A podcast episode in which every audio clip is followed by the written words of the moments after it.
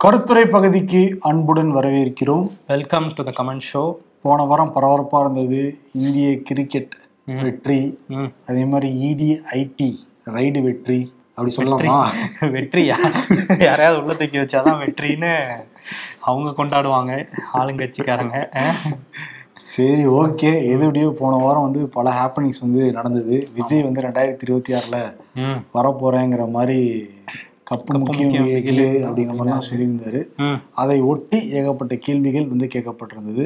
அதுல முக்கியமான கேள்வி என்னன்னா இந்த தேர்தல் நிதி பத்திரம் அப்படின்னா என்ன? அது என்ன பத்திரம்? நமக்கு தெரிஞ்சதெல்லாம் வீட்டு பத்திரம் இட பத்திரம் தான். அதிகபட்சம் போச்சுன்னா அந்த கடன் பத்திரம். ஆமா அது என்ன? தேர்தல் நிதி பத்திரம். அது எங்கெங்கயா வாங்குறது? ம். அப்படின்னு சொல்லிட்டு ரூபன்கிற நம்ம நேர் வந்து கமெண்ட்ஸ்ல கேட்டிருந்தாரு. ரஞ்சித் அப்படிங்கிறவர் வந்து கேட்டிருந்தார் வாட்ஸ்அப்ல நிறைய பேர் வந்து அந்த சந்தேகம் இருந்திருக்கும். ஏன்னா அந்த வழக்கு தேர்தல் பத்திரங்கள் வந்து அனுமதிக்க கூடாதுன்னு ஒரு வழக்கு வந்து போயிட்டு இருக்கு உச்சநீதிமன்றத்துல. அந்த வழக்கை வந்து இப்போ ஒத்தி வச்சிருக்காங்க. தீர்ப்பு வந்து ஒத்தி வச்சிருக்கிறாங்க தேதி குறிப்பிடாம. ம். அஹ் இது தேர்தல் பத்திரம் அப்படின்னா என்னன்னா அந்த நிதி கொடுக்கறதுக்கான கட்சிகளுக்கு நன்கொடை வழங்குறதுக்கான ஒரு வழிமுறை தான் இந்த தேர்தல் பத்திரம் அப்படிங்கிறது. இது எங்கே கிடைக்கும் அப்படின்னா SBI State Bank of India அதில் உள்ள ஒரு குறிப்பிட்ட இருபத்தி ஒன்பது கிளைகளில் மட்டும்தான் இது வந்து கிடைக்கும். அதுவும் எப்பன்னா ஜனவரி ஏப்ரல் ஜூலை அக்டோபர் இந்த நான்கு மாதங்களில் ஒரு பத்து நாள் மட்டும் இதை ஓப்பன் பண்ணி வச்சுருப்பாங்க. அந்த பத்திரங்களோட விலை எப்படி இருக்கும்னா ஆயிரம் ரூபா பத்தாயிரம் ரூபா ஒரு லட்சம் ரூபா அஹ் ப ஒரு கோடி ரூபா வரையும் இந்த மாதிரி இருக்குது. பத்து லட்சம் ஒரு கோடி இந்த கேட்டகரிஸ்ல இருக்கு. இதுல நீங்க அஞ்சு ஒரு கோடி ரூபா பத்திரம் வாங்குனீங்கன்னா அஞ்சு கோடி ரூபா நீங்க கொடுக்குற மாதிரி இருக்கும் பேங்க்குக்கு. அது வந்து கட்சிகளுக்கு வந்து போய் சேரும். ம். அஹ் நீங்க அதுல வந்து உங்களோட பெயர் என்ன?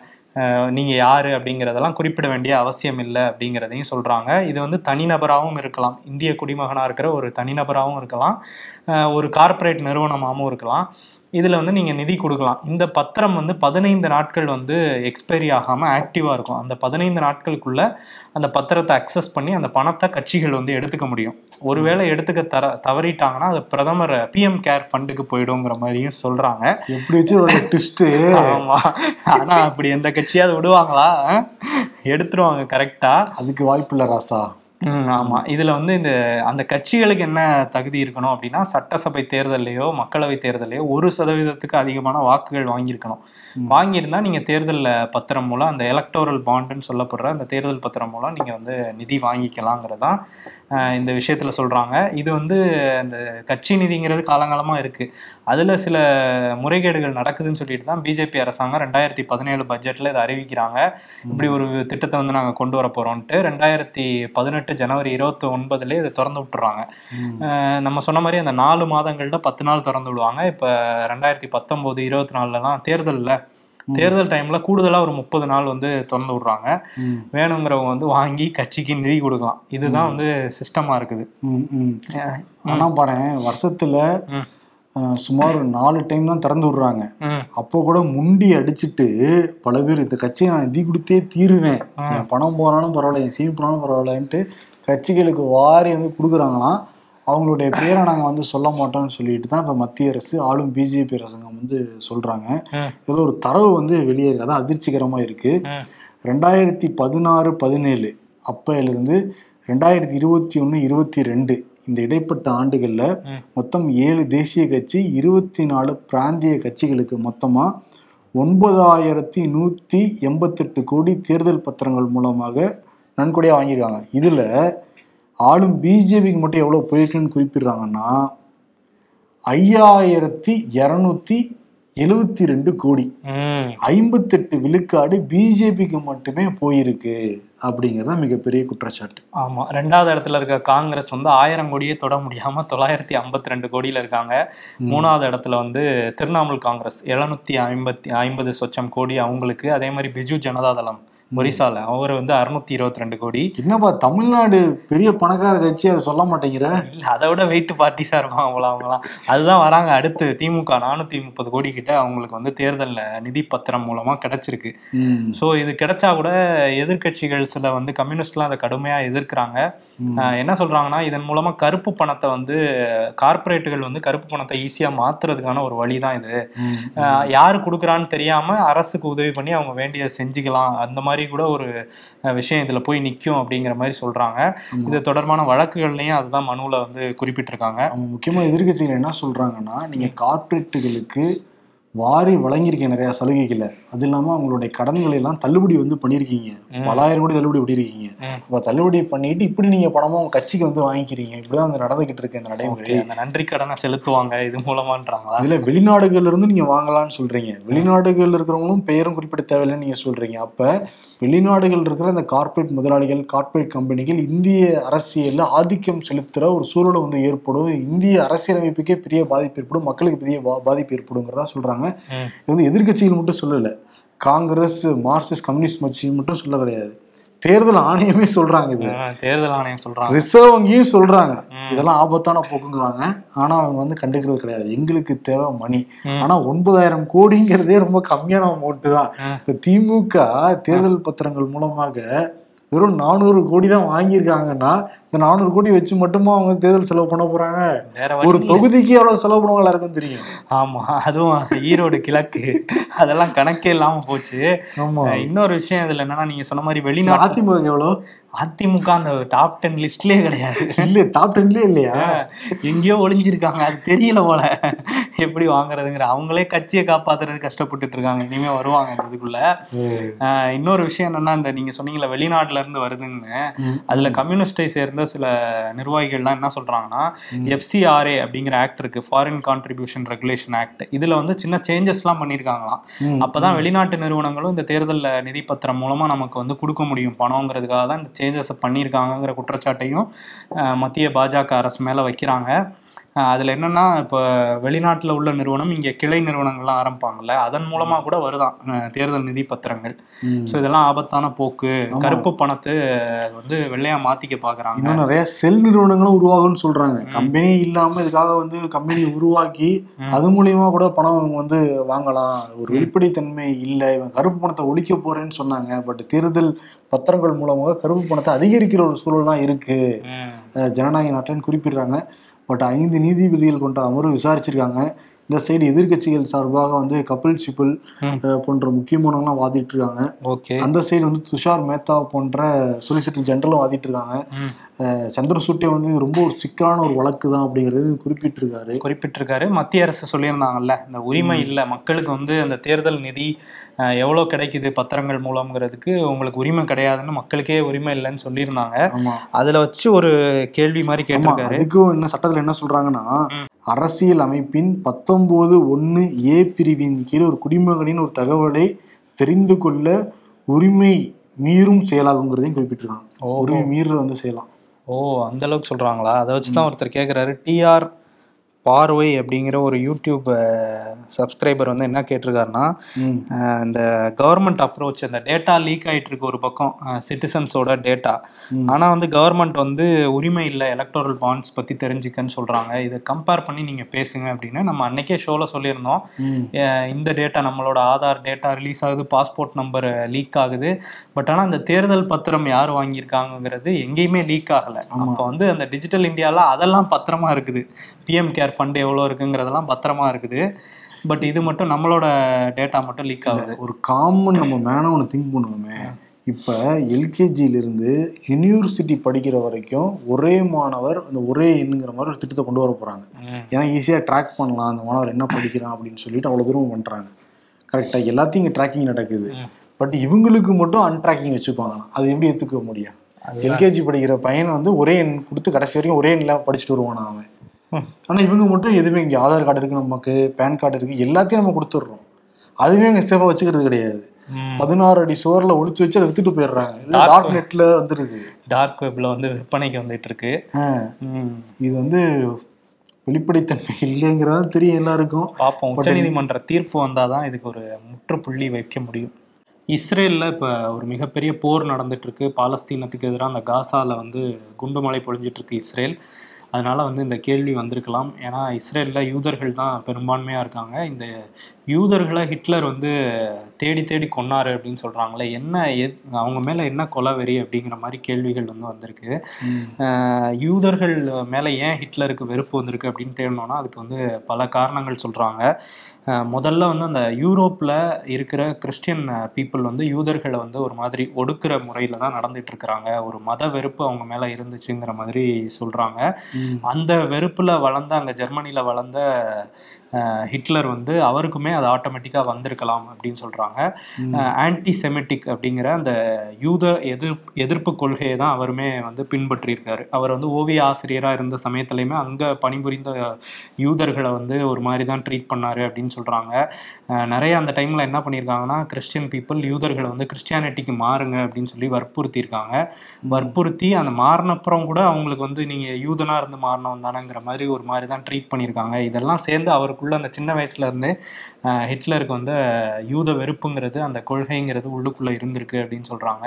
அஹ், முதல் உலக போர்ல அவர் ஒரு போர் வீரரா போறாரு. அந்த தோல்வி கூட யூத மக்கள் தான் காரணம். அவங்க நம்ம கூட இருக்கதே நம்ம வந்து ஒழிச்சிடணும் அப்படிங்கிற மாதிரிலாம் அந்த டைம்ல அவருக்கு ஒரு எண்ணம் இருந்ததாகவும் சொல்லப்படுது. அஹ் இன்னொன்னு இடதுசாரிகள் ஆட்சி அமைக்கும் போது அவர் என்ன சொல்றாருன்னா யூதர்கள் தான் கம்யூனிஸ்டுகள் மட்டும் இல்ல யூதர்களும் இதுக்கு காரணம். அவங்கள ஆட்சியில இருந்து விரட்டணும் அப்படின்லாம் வந்து பேசுறாரு. அவரோட அந்த ஜெர்மன் தொழிலாளர் கட்சியில் சேர்ந்து அந்த கட்சிக்கே தலைவராகிறாரு. அதுக்கப்புறம் ஜெர்மனிக்கே தலைவராகிறாரு. இது எல்லா சமயத்துலையுமே அவரோட பேச்சில் வந்து யூதர்களுக்கு எதிரான பிரச்சாரம்ங்கிறது இருந்துகிட்டே இருந்திருக்கு. அது நமக்கு வந்து வாக்குகளாக மாறுங்கிற நம்பிக்கையுமே அவருக்கு இருந்திருக்கு. அதுக்கப்புறம் வந்து அவர் ஆட்சிக்கு வராரு. ஆட்சிக்கு வந்து ஆயிரத்தி தொள்ளாயிரத்தி முப்பத்தி நாலுலேருந்து நாற்பத்தஞ்சு வரையும் ஜெர்மனோட தலைவராக இருக்காரு. இதுல என்னன்னா அந்த நாற்பத்தி ஒண்ணுல இருந்து நாற்பத்தி ஐந்து அந்த காலகட்டத்துல கிட்டத்தட்ட ஒரு ஆறு மில்லியன் யூதர்களை வந்து கொன்று குவிச்சிருக்காரு ஹிட்லர். இந்த வெறுப்பெல்லாம் சேர்ந்து தான் அவருக்கு வந்து யூதர்கள் மேல அங்க யூரோப்ல இருந்த வெறுப்பு அதை தாண்டி இந்த போர் போது நடந்த விஷயங்கள் இதெல்லாம் சேர்ந்து தான் வந்து அவருக்கு யூதர்கள் மேல ஒரு வெறுப்பு வந்து இன அழிப்புல வந்து ஈடுபட்டிருக்காரு கிட்டத்தட்ட. இப்ப அதுவே வந்து யூதர்கள் வந்து ஒரு நாட்டுல இருக்கிறாங்க. அது பக்கத்து நாட்டு மக்களுக்கு அதே மாதிரியான ஒரு விஷயம் வந்து நடந்துட்டு இருக்கு பாலஸ்தீன்ல குழந்தைகள் முதற்கொண்டு எல்லாரையும் வந்து குண்டு மழை போட்டு கொன்னுகிட்டு இருக்கிறாங்க இஸ்ரேல். ஆமா. ம். இதுல என்னென்ன வரும்? நீ உலகத்துடைய வரலாற்றை நம்ம வந்து எடுத்து படிச்சு பார்த்தோம்னா பல தலைவர்கள் சகோதரத்துவம் சமத்துவம் எல்லா மக்களையும் அரவணைச்சு போனவங்க கொண்டாடப்பட்டு இருக்காங்க இப்போ வரைக்குமே. ம். ஆனா ஒரு மக்களை வந்து அழிச்சு ஒழிச்சு தேர்தலுக்காக மேலே வரணும்னு நினைக்கிறாங்க எல்லா தலைவர்களையுமே காலம் வந்து வரலாறு வந்து அவங்கள வில்லனை தான் போட்டுருது ஒரு வரலாறு அவங்கள மதிச்சதே கிடையாது. அதை சில பேர் வந்து எடுத்துக்கணும். முக்கியமாக இப்போ நீங்கள் சொன்னீங்கல்ல தரவுகளோட சூப்பராக சொன்னீங்க. ம். சிண்டர்ஸ் லிஸ்ட்னு ஒரு படம் இருக்குது அதே மாதிரி லைஃப் இஸ் பியூட்டிஃபுல்னு ஒரு படம் இருக்குது நிச்சயம் ஒவ்வொருத்தரும் இந்த படத்தை வந்து பார்க்கணும். பிரமாதமான வந்து படங்கள். அது கடைசியில் கிளைமேக்ஸில் வந்து அது சொன்னால் ரிவீல் பண்ணுற மாதிரி இருக்கும். பார்த்தவங்களுக்கு தெரியும் அதோட டெப்த் என்ன அப்படிங்கிறது. நிச்சயம் நீங்கள் பாருங்கள் அந்த மக்கள் எவ்வளோ தூரம் துன்பப்பட்டிருக்காங்க எவ்வளோ தூரம் துயரப்பட்டிருக்காங்க அப்படிங்கிறது தெள்ள தெளிவாக ரொம்ப இயல்போடு அந்த மக்களோடயே நம்ம ஒன்றா இருக்கிற மாதிரி காட்சிப்படுத்தியிருப்பாங்க. அந்த ரெண்டு டேரக்டருமே அந்த நடிச்ச நடிகர்கள் எல்லாருமே. Schindler's List Life Is Beautiful ரெண்டுத்தையும் பாருங்க. வேர்ல்ட் கப் ஃபீவர்ல ஸோ அதனால யார் வேர்ல்ட் கப்பை ஜெயிப்பாங்க அப்படின்னு ஐபிஎஸ் டீம் கணிச்சு சொல்லுங்க அப்படின்னு வந்து நம்மள்ட்ட கேட்டிருக்காங்க. பரத்துங்கிற நேர் வந்து கேட்டிருக்காரு. சொல்லுங்க கிளி வரும். ஏன்னா எனக்கு கிரிக்கெட்டை பற்றி அவ்வளோவா தெரியாது. ஃபுட்பால் மேட்ச் நடக்கிறப்ப அந்த வேர்ல்ட் கப் நடக்கிறப்ப தான் வந்து நிறைய ஜூஸ் எல்லாம் கேட்பாங்க. ஆமா கிளி பூனை நிறைய இதை வச்சு. பயங்கர ட்ரெண்டாக இருக்கும் அது. ஆமா ஆக்டபஸ்லாம் ஒரு தடவை வந்து யார் ஜெயிப்பாங்கன்னு பாலெல்லாம் எடுத்து காட்டும் ஸோ அந்த மாதிரி போயிட்டு இருந்துச்சு. ஆனா இந்த மாதிரி வேர்ல்டு கப்புக்கு யாரும் இந்த மாதிரி பார்த்த மாதிரி தெரியல. அதனாலதான் ஆ. கிளி மூக்கு கலர்ல ட்ரெஸ் போட்டிருக்கவங்களை கேட்டிருக்காங்க. ஒரு நல்ல கடை எடுத்தீங்கன்னா நல்ல காடா எங்க எடுக்கிறது? நம்ம டீம்ல கேட்டா அவங்களுக்கு நிறைய ஒப்பீனியன்ஸ் இருக்கு. இந்தியா ஜெயிக்கலாம் ஜெயிக்கிற மாதிரி இருக்காங்கன்னு சொல்றாங்க. ஆனா கடைசி நேரத்துல எப்படி வேணா மாறலாம் அப்படின்றாங்க. இன்னொன்னு சில பேர் நியூசிலாந்து ஜெயிக்கணும்னு கூட நம்ம டீம்ல கேமராமேன்ஸ் எடிட்டர்ஸ்லாம் சொல்றாங்க. சவுத் ஆப்பிரிக்கா டீம் என்ன சொல்றாங்க? ஸ்போர்ட்ஸ் டீம்ல இந்தியா ஜெயிக்கிறதுக்கு நிறைய வாய்ப்பு இருக்கு. இந்தியாலே நடக்குது. ஹோம் கிரவுண்ட்ல நடக்குது. அதை தாண்டி இப்போ உள்ள பெர்ஃபார்மன்ஸ் வரையும் பார்க்கும்போது ரொம்ப ஸ்ட்ராங்கா இருக்காங்க மற்ற டீம்ஸோட கம்பேர் பண்ணும்போது அப்படிங்கறதெல்லாம் சொல்லி இந்தியாவுக்கு பிரகாசமான வாய்ப்பு இருக்குன்னு சொல்றாங்க. அது வந்து விகடனுடைய ஸ்போர்ட்ஸ் டீம் சொல்ற கணிப்பு. ஆமா ஸ்போர்ட்ஸ் டீம் சொல்ற கணிப்பு. நிறைய பேருக்கு ஏன்னா நியூசிலாந்து ஏன் சொல்றோம் அப்படின்னு கேட்டாங்கன்னா அவங்க இதுவரையும் ஜெயிக்கல. அதை தாண்டி வந்து ஃபைனல்ஸ் வரையும் வந்தாங்க.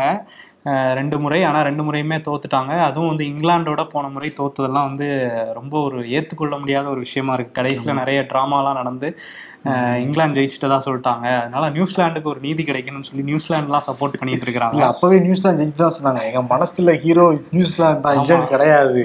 ஏன்னா அந்த கேப்டன்னால ஆமா. கடைசி வரைக்கும் கூலாவே இருப்பாரு அவரு.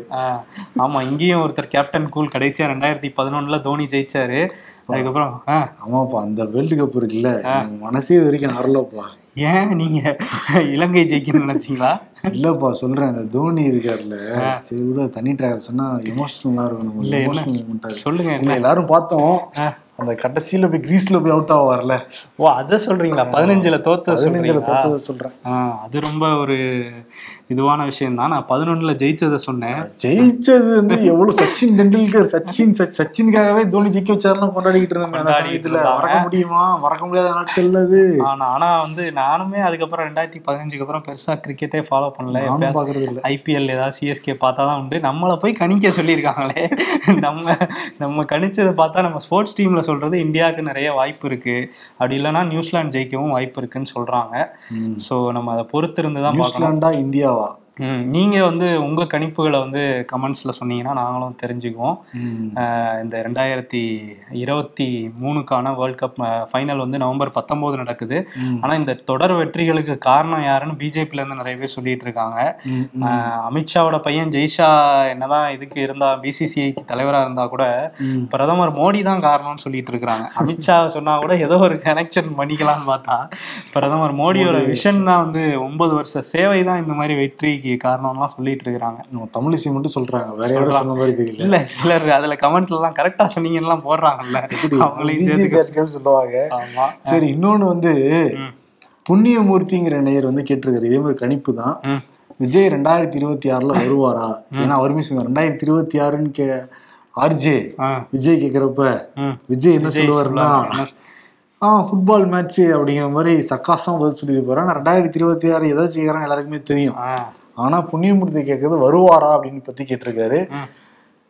ரஜினி பல வருடங்களுக்கு முன்னாடி இப்படிதான் ஒவ்வொரு டைமும் அந்த ப்ரெஸ் அந்த ஆடியோ லான்ச் அப்ப இந்த படம் ப்ரொமோஷனுக்காக அப்படி பேசுவாரு. கடைசியில வராம போனார். உடல்நிலை காரணமா சொன்னாரு. ஏத்துக்கிட்டாங்க.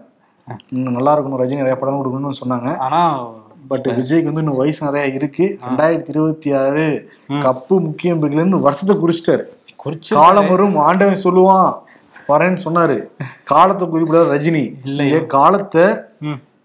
விஜய் வந்து குறிப்பிட்டிருக்காரு ரெண்டாயிரத்தி இருபத்தி ஆறுங்கிற ஒரு காலம். இன்னும் ரொம்ப கம்மியான காலகட்டம் தான் இருக்கு. ஒரு ஒன்றரை வருஷத்துக்குள்ள ஒரு வந்தா மட்டும் தான் நமக்கு தெரியும்.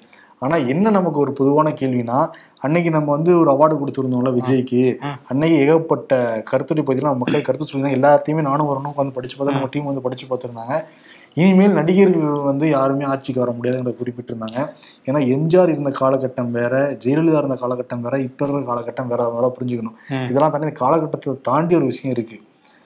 டக்குன்னு ஒருத்தவங்க எந்தவித மக்கள் பிரச்சனையும் குரல் கொடுக்காம டக்குன்னு வந்து நாங்கள் ஆட்சி பிடிச்ச மக்களுக்கு சேவை செய்வோம்னா மக்கள்கிட்ட எப்படி ஒரு நம்பிக்கை வந்து ஏற்படுத்தும். இப்போ அண்மை காலமாக எடுத்து எடுத்து பிரச்சனை எடுத்துக்கோ நீட் பிரச்சனை இருக்கு. நதிநீர் பிரச்சனை வந்து இருக்கு. எவ்வளோ பிரச்சனைகள் வந்து தமிழ்நாட்டில் வந்து இருக்கு. தமிழ்நாட்டு மக்கள் தினம் தினம் வந்து சந்திச்சுட்டு இருக்காங்க. மது பிரச்சனைனால அவ்வளோ பெண்கள் இப்போ பாரு இந்தியாவில் வந்து அதிகமாக சாலை விபத்து நடக்கிற மாநிலம்னு சொல்லிட்டு தமிழ்நாடு தான் முதலிடம் வந்து பிடிச்சிருக்கு. அது காரணம் டாஸ்மாக் தான். மூப்பிலாம் கூட பின்னாடி தான் இருக்கு. தமிழ்நாடு முன்னாடி முன்னணியில இருக்கு.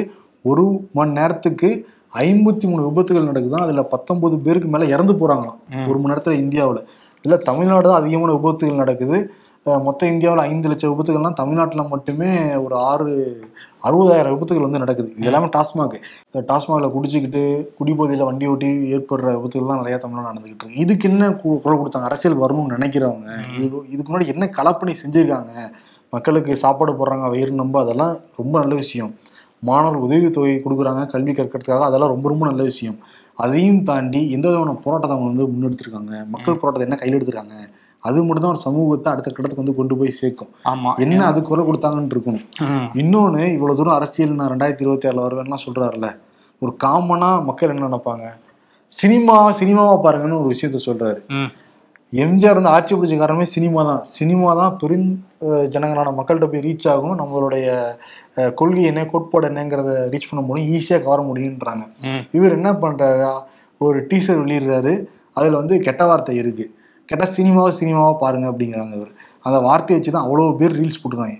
அவ்வளோ ஆயிரக்கணக்கான இளைஞர்கள் அந்த வார்த்தைக்கு அர்த்தம் தெரிஞ்சோ தெரியாமலோ அவ்வளோ ரீல்ஸ் வந்து போட்டுருந்தாங்க இன்ஸ்டாகிராமில். ஆமா. என்ன வகையான இவங்க சொசைட்டிக்கு இளைஞர்களை வழிநடத்தான ஒரு கேள்வி பொதுமக்கள் எழுமா இல்லையா? நீங்க போராட்டத்தை முன்னெடுக்கல. அதெல்லாம் தாண்டி ஒரு விஷயம் இருக்குல்ல? ஆமா. இன்னொரு பக்கம் எம்ஜிஆரை பத்தி சொன்னீங்கல்ல எம்ஜிஆர் வந்து திமுகவோட திராவிட கொள்கையில அவரோட படத்துல வச்சிருந்தாரு. அதை வந்து கொடி பிடிச்சு அந்த பேரணிகள்ல எல்லாம் அவர் கலந்துகிட்டு இருக்காரு. பட் அப்படியான எந்த ஒரு விஷயமுமே விஜய் இதுவரையும் பண்ணதில்லை. ஆனா அவர் ஒரே விஷயம் பண்ணியிருக்காரு. சிம்பிள் சிம்பல் அது வந்து அவரோட படத்துல வர சிம்பல் அதுக்கு வந்து நிஜத்துல வாக்குகள் விழுகுமான சந்தேகம் தான் ஆனா அவரோட ரசிகர்கள் அந்த ரசிக விஜய் மக்கள் இயக்க நிர்வாகிகள் என்ன சொல்றாருன்னா அஹ், தூத்துக்குடியில அந்த ஸ்டெர்லைட் போராட்டம் நடந்தது. அப்ப வந்து அவங்கள வந்து போராடின மக்களை வந்து. சமூக விரோதிகள்னு ரஜினி சொன்னாரு. ஆனா அவங்க பதிமூன்று பேர் சுட்டுக் கொல்லப்பட்டவங்களும் வீட்டுக்கு போய் நிதி உதவிலாம் வழங்கினாரு. இன்னொரு பக்கம் நீட்டுக்கு வந்து அனிதா. வீட்டுக்கு வந்து போனாரு. அதே மாதிரி வந்து ஜல்லிக்கட்டு போராட்டத்துல வந்து மக்களோட நின்று குரல் கொடுத்தாரு. இந்த மாதிரியான விஷயங்கள் எடுக்கிறாங்க. அதே மாதிரி பைலகம்னு ஒரு விஷயம் நாங்க ஆரம்பிச்சிருக்கிறோம். காமராஜர் பிறந்த நாளை ஒட்டி விளியகம்னு ஒன்று வச்சிருக்கோம் குருதியகம்னு ஒன்று வச்சிருக்கோம் விலையில்லா விருந்தகம்னு ஒன்று வச்சிருக்கோம் இதெல்லாம் பண்ணிட்டு இருக்கோம். இதை தாண்டி பூத் கமிட்டிலாம் ஸ்ட்ராங் பண்ண சொல்லியிருக்காராம். ஸோ சில கட்சிகளுக்கே இங்கே பூத் கமிட்டி இல்லை. ஆனால் நாங்கள் வந்து வச்சிருக்கிறோம். அதனால நாங்கள் வருவோங்கிற மாதிரிலாம் சொல்றாங்க. ஆனால் என்னன்னா இவங்களெல்லாம் சினிமாக்காரங்களை பொறுத்தவரையும் வந்தாதான் நிச்சயங்கிற மாதிரி ஆயிடுச்சு. ஏன்னா ஒருத்தர் வரேன் வரேன்னு சொல்லி கடைசியில் வரல. இல்ல அவர் உடல்நிலையை சொல்றாரு. அதுவே கம்பேர் பண்ணி ஆனா படத்துல எல்லாம் நடிக்கிறாரு. கோவிட் பிரச்சனைகள் இருந்தா கூட. அது வேற இது வேற. நீ வந்து ரொம்ப கம்பேர் பண்ணிக்க தேவை கிடையாது. அங்க வந்து கேரவேன் இருக்கும். வெளியில வர தேவை கிடையாது ரொம்ப சபஸ்டிகேட்டா வச்சுப்பாங்க. பட் அரசியல் வந்துட்டா தினம் தினம் வந்து மக்களை சந்திக்கணும். மக்கள்கிட்ட பேசணும். முக்கியமான விஷயம் மக்களோட கனெக்ட் ஆகணும். அதெல்லாம் நடந்தாதான் வந்து ஆனா கமெண்ட்ல நம்ம நேயர்கள் சொன்ன மாதிரி ஆட்சிக்கு வரதெல்லாம் வந்து ரொம்ப ஒரு ஒரு மலை போல ஒரு விஷயம். அது வந்து ரொம்ப பக்கத்துலலாம் கிடையாது. ஆமா. அஹ் ஆனா ஒரு வாய்ப்பு இருக்கு. வந்து ஒரு பிரச்சனை மேல வாக்கெடுத்து சதவீதம் வாங்கிட்டாருன்னா தேர்தல் பத்திரம் விஜய் வாங்கிக்கலாம். நூறு கோடி கலெக்ட் ஆச்சா ஐநூறு கோடி கலெக்ட் ஆச்சான்னு சொல்றாங்கல்ல. ஆனா என் கட்சி ஐநூறு கோடி கலெக்ட் ஆயிருச்சுன்னு சொல்லிட்டு. ஒண்ணும் பண்ண முடியாது அதை வச்சு. ஒரு பர்சன்ட் வாக்க வச்சுக்கிட்டு நீ யார் நிதி கொடுப்பா? இல்ல சொல்றேன்ப்பா இப்ப அஜித் ரசிகர்களுக்கும் விஜய் ரசிகர்களுக்கும் ரஜினி ரசிகர்களுக்கு என்ன பிரச்சனை போய்கிட்டு இருக்கு? இதெல்லாம் ஒரு பிரச்சனையாங்கிற மாதிரி தான் இருக்கும். யாரு நமக்கு பிரச்சனை இருக்க மாதிரி இருக்கும். ஏன்னா அவங்க சமாளிச்சு போயிட்டு இருக்காங்க. நம்ம எங்க நின்று இருக்கோங்க தானே ஒரு கேள்வி இருக்கு. ஆமா. சரி ஆமா இது ஆக்சுவலி நானும் வரவே பல டிபேட்டா பேசிப்போம். ஆக்சுவலி உண்மையை உடச்சு நான் ரஜினி ரசிகர் அவர் விஜய் ரசிகர். பேசுறப்பே தெரிஞ்சிருக்கும். அன்னைக்கு நிறைய கமெண்ட் பண்ணிட்டாங்க. ஆனா வந்து என்னன்னா ஒரு முக்கியமான விஷயம் என்னன்னா யாரா இருந்தாலும் சரி அவங்க வந்து மக்களுக்கு நல்லது பண்ணும்போது பாராட்டுவோம். அவங்க ஏதாவது பண்ணாங்கன்னா கண்டிப்பா விமர்சனம் எல்லாம் வச்சு தயவுதாட்சனே கிடையாது. அது வந்து படத்துல ரசிக்கிறது வேற ரியாலிட்டி வேற. நம்ம வந்து ரீல் ஹீரோ ரியல் ஹீரோ யாருங்கிறது நம்ம தெரிஞ்சுதான் இருக்கும். நமக்கு வந்து ஒரு ஆக்கப்பூர்வமான ஒரு ஆரோக்கியமான விவாதம். ஆமா. புதுத்தலங்கள் நினைஞ்சா நல்லா இருக்கும். பட் ரொம்ப தரம் தாழ்ந்து தான் போய்கிட்டு இருக்கு. சரி ஓகே. நீங்க அன்னைக்கே சொல்லிட்டாங்க. அவார்டு கொடுத்த பேர் நிறைய பேருக்கு சொல்லிட்டாங்க. விஜய் அரசியலை பத்தி. ஆமா. சொல்லியிருக்கிறாங்க. பாப்போம். அவர் வந்தாதான் தெரியும். சரி சிறப்பு. நானும் வருணுமே ஒரு பட்டிமன்றம் நடத்தி முடிச்சிட்டோம். தீபாவளி வேற வருது. பட்டிமன்ற சீசனா இருக்கும். ஒரு நடுவரை கூப்பிட்டு வந்து அடுத்த வாரம் அப்ப கமெண்ட் சொல்லாம பட்டி வந்துட்டோமா? வச்சிடலாமா? அது நீங்க சொல்லுங்க. தலைப்பு நீங்க கொடுங்க. சீரியஸா கேட்கலாம் மக்கள்கிட்ட. சரி கேட்போம். நீங்க சீரியஸா பட்டிமன்றத்துக்கான தலைப்பு கொடுங்க. நானும் இன்னொருத்தரும் சேர்ந்து நீயும் இன்னொருத்தரும் வேணா சேர்த்துக்கோ. நடுவர் ஒருத்தரை கூப்பிட்டு வந்து ஒரு திருப்பியும் கொடுக்க வச்சிருவோம். சரி கொடுத்துருவோம். டீம்ட்டு கேட்டுட்டு இதெல்லாம் செய்யும் நம்ம வாட்ட வாக்குறது கொடுத்துக்கிட்டு இருக்கோம். அரசியல் வரைக்கும் நாங்கள் இருக்கக்கூடாது கொடுங்க ஒருத்தா ஒருத்தன் டைட்டில் இருந்துச்சுன்னா நிச்சயம் அதை பண்ணலாம். ஓகே. ஓகே நன்றி வணக்கம். நன்றி.